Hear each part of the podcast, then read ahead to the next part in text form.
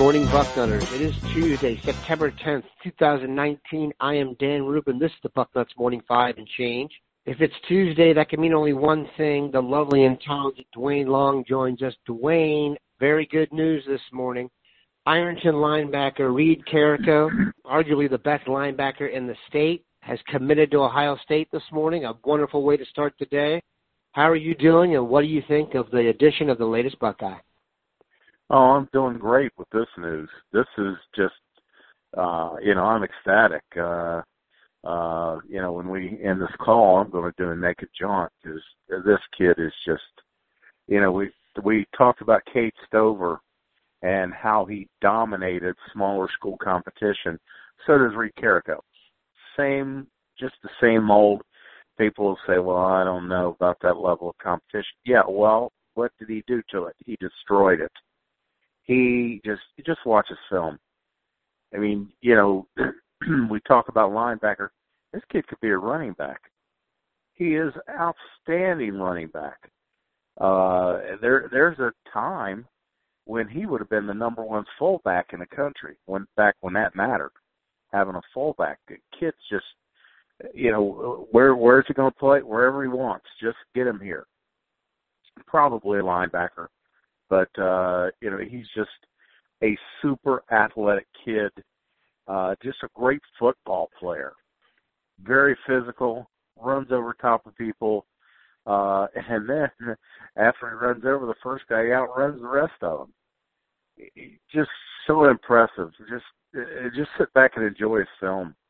Uh, linebacker, I'm seeing him do things just instinctively I, I was watching uh, so many plays where they were trying to throw um, little quick, quick uh, long handoffs, the slip screens out there on.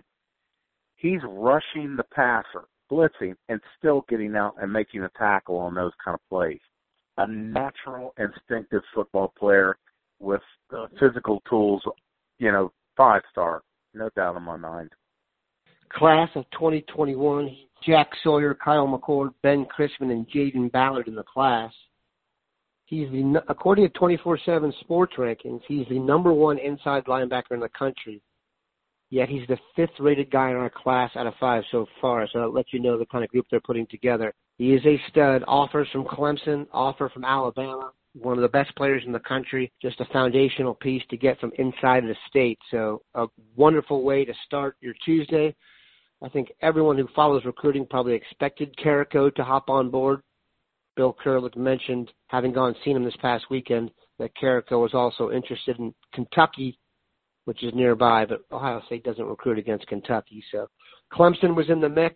Like we said, offers from Alabama, Ohio State, and Clemson. That means you probably are a pretty good football player. Very impressive. Great way to start the day. And the class of 2021 is coming together unbelievably. When you add a kid with a 95 rating and your overall group rating goes down, you know you've gotten off to a great start. All right, let's talk recruiting in the class of 2020 before we get to what went on this past weekend. The topic of the day, the topic of every day it seems with this class is running back recruiting now. Duane, I'm going to give you the guys that they still have on the board, I think. Then you're going to tell me the two running backs you think they're going to take or the two running backs you hope they get, to put it that way. Keontae Bradford, Michael Drennan, Henry Parrish, E.J. Smith, and Jahmyr Gibbs. Pick two from that group. Go off the board if you need to, but tell me the two running backs you want Ohio State to add to the class of 2020. Bradford is the one that just, uh, you know, if I had to pick one, it would be him. He's the he's the kid that's uh, that's most impressive, and I would say E.J. Smith. Those two, uh, you know, the, the one thing that I like about them is just solid bodies. These are kids that are still pretty lean. They can add some weight, and they're still going to be just as fast, just as just as uh, have just as much shake and bake and and uh, make things happen. Uh, you know, they those are the two. Uh, I I just the others are nice backs. They would be they would be good gets. I don't think we're going to have a bad one. The thing that you know we got to get away from, and with me at the top of the list is uh, we're not getting Bijan Robinson. That was that was just so just crazy that we did not get him, and uh, he's one of those few bell cows come out every year. So we got to get over that and move forward. and getting those two guys, I think that would be a really nice running back class. Uh, you know, when you stop looking at what we didn't get and look at what we got, I think uh, you get a different perspective. But those two stand out to me. Like I said, uh, uh, the, the physical character characteristics matter a great deal, and a good frame on those kids that they can uh, they can get in with Mick and add uh, ten pounds, maybe fifteen. Um, uh, good weight, not just adding weight. That doesn't help. Uh, you know, put on some good muscle weight. Uh, it'll be nice backs for us in the in the future. Duane and I do these uh, pick and choose type questions a lot. We don't discuss ahead of time. Those are the two backs that I would take as well. I also like the idea of getting another two guys out of Texas and keeping those pipelines fresh and keeping Tom Herman cranky. We're going to take a quick commercial break and be back to talk about the glorious W over the Bearcats. The wait is over. The Chi returns with new episodes on Paramount Plus. What brings you to the show? Opportunity. Everybody get down! Walk right up to the side. A new reign is coming to the South Side. Never should have sent a boy to do a woman's job. The Chi. New episodes now streaming. Visit ParamountPlus.com slash The Chi to get a 50% discount off the Paramount Plus with the Showtime annual plan. Offer ends July 14th. The subscription auto renews. Restrictions apply. And we're back. Duane, you do a long view after every game. It's premium. It's on the boards. Guys have to subscribe to read it now you've had a couple days to soak it all in, uh, put in context what you th- what you said about the Buckeyes and what you thought about the game. Now that we've uh, had a few days to think about it. Well, I, I still come back to the one thing that stood out to me when the game was over. I, you know, I sat down and and uh, just uh, cleared my head a little bit and, and thought about it. And I uh, complete game. That's what comes back to me. What looked weak? I don't think there was. I mean, you know, in all three phases, Ohio State was absolutely dominant. And if not for uh uh some like a penalty on on a really dumb penalty, bad call as far as I'm concerned on the first series of the game, uh we would have scored a touchdown there and then on the third series we shot ourselves in the foot. But other than that, you really can't look at this game and say, well, we need to work on this, we need to work on that. Every every unit performed in this game. So uh, you know that is the one thing that that stands out. And then you got Drew Chrisman getting uh, Big Ten Special Teams Player of the Week. So it was just an all around performance, and and trying to come back to one game where the the Buckeyes performed across the board this well, it's it's been a while. Uh and you got a better opponent. And that's something I gotta say something about. Uh, you know, we were a thread started right after the rankings came out again and the Buckeyes dropped. And uh Bucknut Diablo said this, he said, uh, you know, it's week two, what are we worried about? And I agreed with that.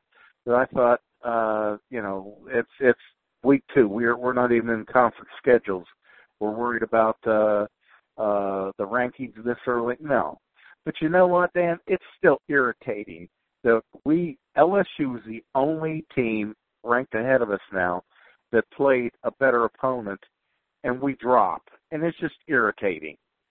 We played that well, just absolutely run Cincinnati out of the stadium and shut them out and drop. That's uh, that just irritates me. It is ridiculous. The uh, network did a story on this and has Ohio State in the rankings underrated at number six. I think I agree with that. This stuff will work itself out. I do think your point that Cincinnati was a reasonable opponent is going to end up working in their favor in the long run too, because uh, Cincinnati will go out and win a bunch of games here and, and put forth their best effort, and that will help marketing for the Buckeyes going forward do you feel like you've learned anything about the Buckeyes so far? Only two games, small sample size, two completely different types of opponents, two kind of different results too. your vibe on do you think you've learned anything for sure about the team? Well, this is Ryan Day's team. There's no doubt about that. Uh, some of the things that that had gotten, I, I would call it stale under Urban Meyer, just running the same stuff over and over again because you can. You can just out athlete people. Ryan Day's mixing it up. We're seeing stuff. Uh, game one, we threw to the tight end. I don't know what happened in this game. You know, maybe it's just uh, it wasn't there. but we've we've seen uh, uh, just a, a general mix, and you're like, oh, I didn't see that before. Wow, I didn't see that before. And and just the guy is um, not letting teams settle in, letting defenses settle in and say, well, we know they're going to do this, we know they're going to do that.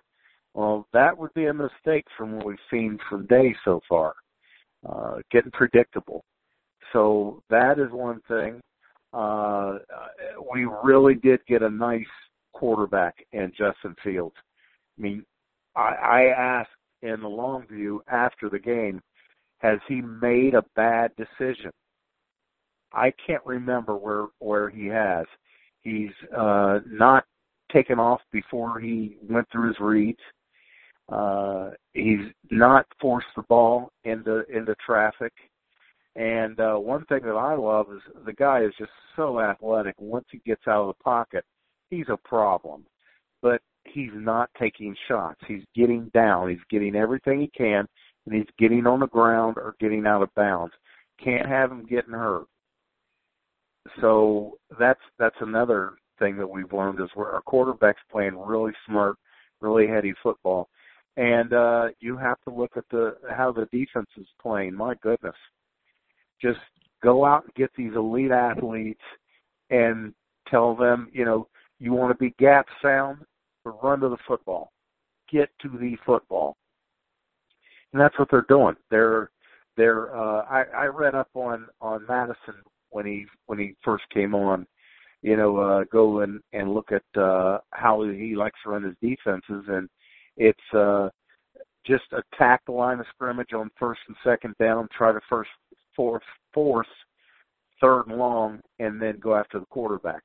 And that's what he's done, especially the Cincinnati game. It was textbook example of how Mattison wants his defense to play is uh you know stuff the run and then on third down get to the quarterback and that's what they've done. I couldn't agree with you more. I'm a little bit surprised with just how good Fields is. His mm-hmm. demeanor having the chance to be there in person the other day. He's very calm, doesn't look rattled at all, does not get happy feet. It's almost like he knows he's such a good athlete that the last second he can always bust out. And then that first tackle is just not getting him. When he picks up speed in the open field, he is a load. It's like trying to tackle a tight end. Excuse me. The other thing that I noticed being there the team is decidedly unchaotic on the sideline. There wasn't a lot of screaming and yelling and freaking out and you know highs and lows. It just seemed like a very disciplined group who get out and get their shit done. So, all right, how about from a national perspective? I think coming into the season or every season, we expect Ohio State to be a national championship contender. I think they've obviously done that. They've obviously got to have Justin Fields in the Heisman Trophy chatter long term. Have you figured out anything else about the rest of the country? Any other teams jump out and surprise you? Any other teams show they are legit playoff contenders that you didn't expect? Well, uh, I haven't seen, you know, a couple of the top ranked teams, Alabama and Georgia. Haven't uh, uh, had the opportunity to watch a game. So I don't know. What I've seen is uh, I've seen three teams that stand out to me. Uh, Ohio State, Clemson, and LSU. That was a very impressive win uh, by LSU. Uh, Joe Burrow played great. Uh, LSU's got a nice defense. I, I think that uh, that they deserve to be in the uh, you know in a possible uh, playoff contention. I don't know if if Alabama and Georgia do. We'll see uh, I need to see him on the field before I can uh, make that determination. Uh, the the other thing that that is standing out to me, uh, I stayed up and watched USC and Stanford Saturday night. How poor the Pac-12 is, just it amazes me. Every school out there should be able to to be a top 20 contender just recruiting California, and none of they're just. I was watching this and I was like, "Are you kidding me? This is the best you can put on a football field. This right here." I I just the the Pac-12 just I don't understand what's going on out there. They USC and UCLA should be what they were back in the days of of uh John Robinson, you know, uh just perennial contenders, just recruiting their home state. The number of athletes they have out there. Ohio State's going out there and plucking players. It's just ridiculous that USC and UCLA are not. They're just UCLA. I think they lost to San Diego State this weekend. So it's just bad out there, and it doesn't look like it's going to get any better anytime soon. Those are some swanky coaching jobs too, so you can expect that to be in the mix. The one thing that jumped out to me about USC, I watched the same game, was the one player they had that kicked ass was Jay Tufele, who I wish would have been a Buckeye. We appreciate Duane stopping by. We are excited Reid Carrico has joined the fold. Have a good one, Bucknutters.